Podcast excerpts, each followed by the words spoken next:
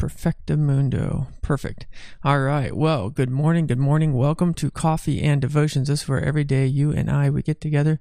We have a little bit of coffee. We get into God's Word and we grow in our love for the Lord together. Uh, you guys just told me this yesterday. Let's try that again. Good morning. Good morning. Welcome to Coffee and Devotions. This is where every weekday morning, you and I, we get together. We have a little bit of coffee. We get into God's Word and we grow in our love for the Lord together. And this year, 2023, Lord willing, we'll make it from Genesis to Leviticus. There you go. We'll see if the new intro sticks. well, it's great to be with you. Why don't we have some coffee? We'll pray and we'll get into God's Word. Let's pray. Lord, you are a good and gracious God. You fill our days with your blessings. We pray now that as we read your word, that you would let us understand it and that it would help us both in the way we think, the way we believe, and in the way we live. In Jesus' name, amen. So we are at the end of an era. We are at the end of one of the patriarchs' life. So let's go ahead and open our Bibles to Genesis chapter 25. Genesis 25. And it's amazing how uh, kind of things break down. Sometimes there's a lot to read about one thing, and sometimes there's a little bit to read about a big thing. And today's a little bit to read about a big thing. So uh, we're Genesis 25, 7 through 11. So only a few verses this morning. This is the sum of the years of Abraham's life which he lived 175 years.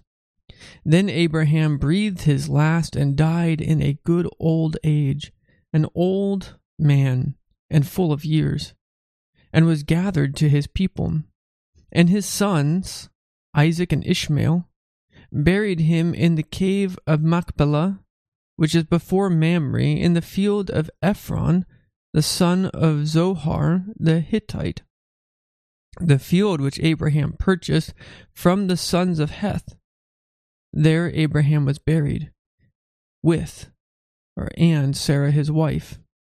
And it came to pass after the death of Abraham that God blessed his son Isaac, and Isaac dwelt at Beer Lahai Roi.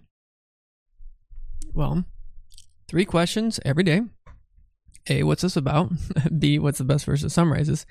And C, what are we called to do in response to these words? So, what's this about? Well, we remember that the book of Genesis is broken up into a series of different toledots or genealogies. Uh, and this is the end of Abraham's. We're going to find that the Abraham, this is the closing out of his story. The closing out of the first patriarch who receives the promises of God. And as we read this story, there's just pointed things that it says, you know, Abraham died. He was 175 years old, a good old age. 175 years old. I don't know what uh, happens to people when they're that old, but I'll tell you what, I've been around plenty of people who are near 100. And when uh, I've talked to some of them, they say, uh, they'll joke around and say, well, maybe I'll make it to Methuselah. And then a lot of them will say, no, I don't want to live that long. know, so I don't know if our bodies are just decaying more, or if our minds are, are becoming that much more frail because of the fall and the impacts of that. But, uh, he dies at 175 years old, and he breathed his last and died in a good old age, an old man full of years, and was gathered to his people. Right, so this is the end of an era. And then it says that he's buried. Where is he buried? He's buried in the only piece of land he owns. He remember he was promised all the land, and yet the only piece that he owns is Machpelah where he buried his wife Sarah. And there, his sons, his boys, bury him.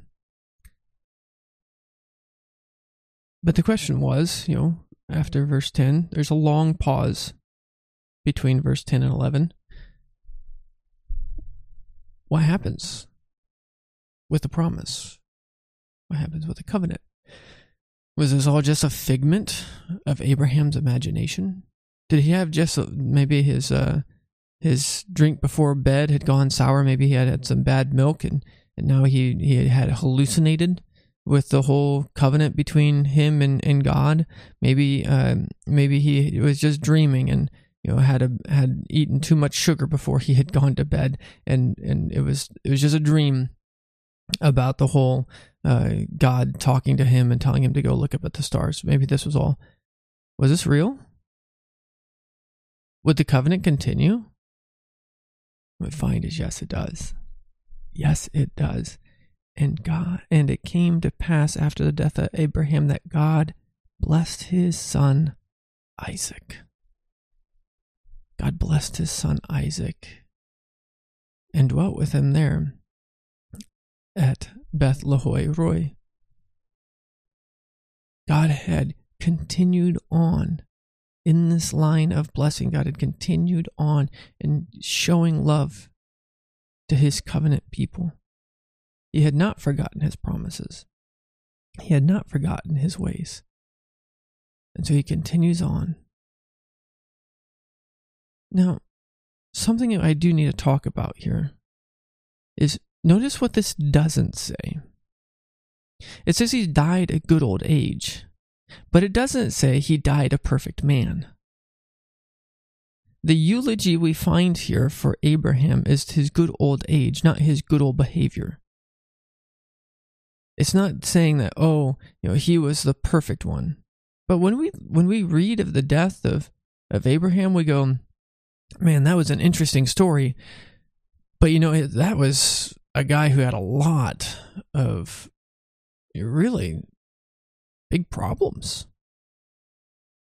I wonder how his son Isaac's going to be. I wonder if that one will be perfect. We're going to find out he's not. And then eh, we're going to get to his next son, to Jacob and Esau. We're going to wonder, oh, is that one finally going to be perfect? Like, is that one going to be the one that you would expect to receive the promises? And he, he won't be. And we'll keep going down the line. Just a spoiler alert as you go through the books of the Old Testament again and again. David, okay, maybe for this is finally the righteous one. It won't be. And then Solomon, oh, this is the wise one. He's going to finally be the one who will be perfect. And no, he won't be.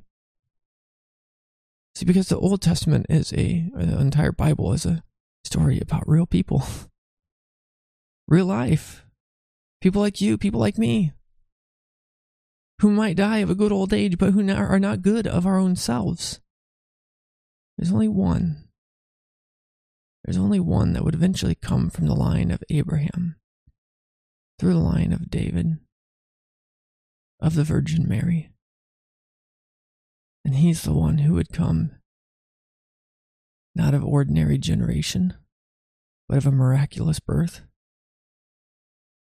And it's he who would be tested in every way as we are as Abraham was, and yet without sin. And so we come to the end of an era, the end of a Toledot. And we see that God's grace is not dependent upon man's righteousness, but upon his choice and his love. I don't know why he chose Abraham. I don't know why he chose me. I don't know why he chose you. But thank God he shows mercy and kindness. And he blesses to a thousand generations to those who love him and keep his commandments. Now, that doesn't mean that we keep them perfectly. It's only Christ who does. But thank God, it's not dependent on our perfection. And thank God we have Jesus Christ, who made Abraham's faith perfect. What's the best verse to summarize this? Well, in my Bible, I have verse 8 and verse 11 underlined in my Bible. What, what, would, what would you underline in your Bible? Well, let's see, calling. What are we called to do? Walk by faith. Some of you have been walking by faith for a long time. I pray that you have a testimony of walking by faith. And I do pray. I do pray that God would even walk with your children and dwell with them and bless them, and that they would learn to walk in his ways also. Why don't we pray that this morning? Let, let's pray for God to allow us to run the race with perseverance, but also that He might be with our children. Father, we thank you so much that by some miracle of yours you have chosen to love us. certainly not because we're perfect or good enough, but because you're gracious. Father, we pray that your Holy Spirit might enable us, empower us to persevere.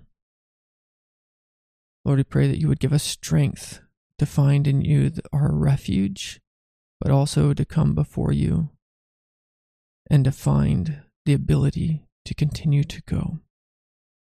Lord, we pray that you would please bless our children. We pray that you would be with them, that you would let them love you, that they would walk in your ways, please, Lord. For those who have children who are straying, Father, would you please bring them back to yourself? Would you bring people in their lives, friends, family, co workers, who would tell them of your word and of your promises? And may they return to their first love. Father, please give us strength for this day in Jesus' name. Amen. May the Lord bless you. May you walk in the joy and peace of Jesus Christ, and I'll see you well, I'm going to try to see you tomorrow. It's Presbytery, so we'll see how it goes. I'll see you tomorrow. Bye. Thanks for listening to this week's message from God's Word for You, a ministry of Sharon RP Church in rural southeast Iowa. We pray that the message would be used by God to transform your faith in your life this week. If you'd like to get more information about us, feel free to go to the website, sharonrpc.org. We'd love to invite you to worship with us. Our worship time is 10 a.m. every Sunday at 25204 160th Avenue, Morning Sun, Iowa 52640. May God richly bless you this week.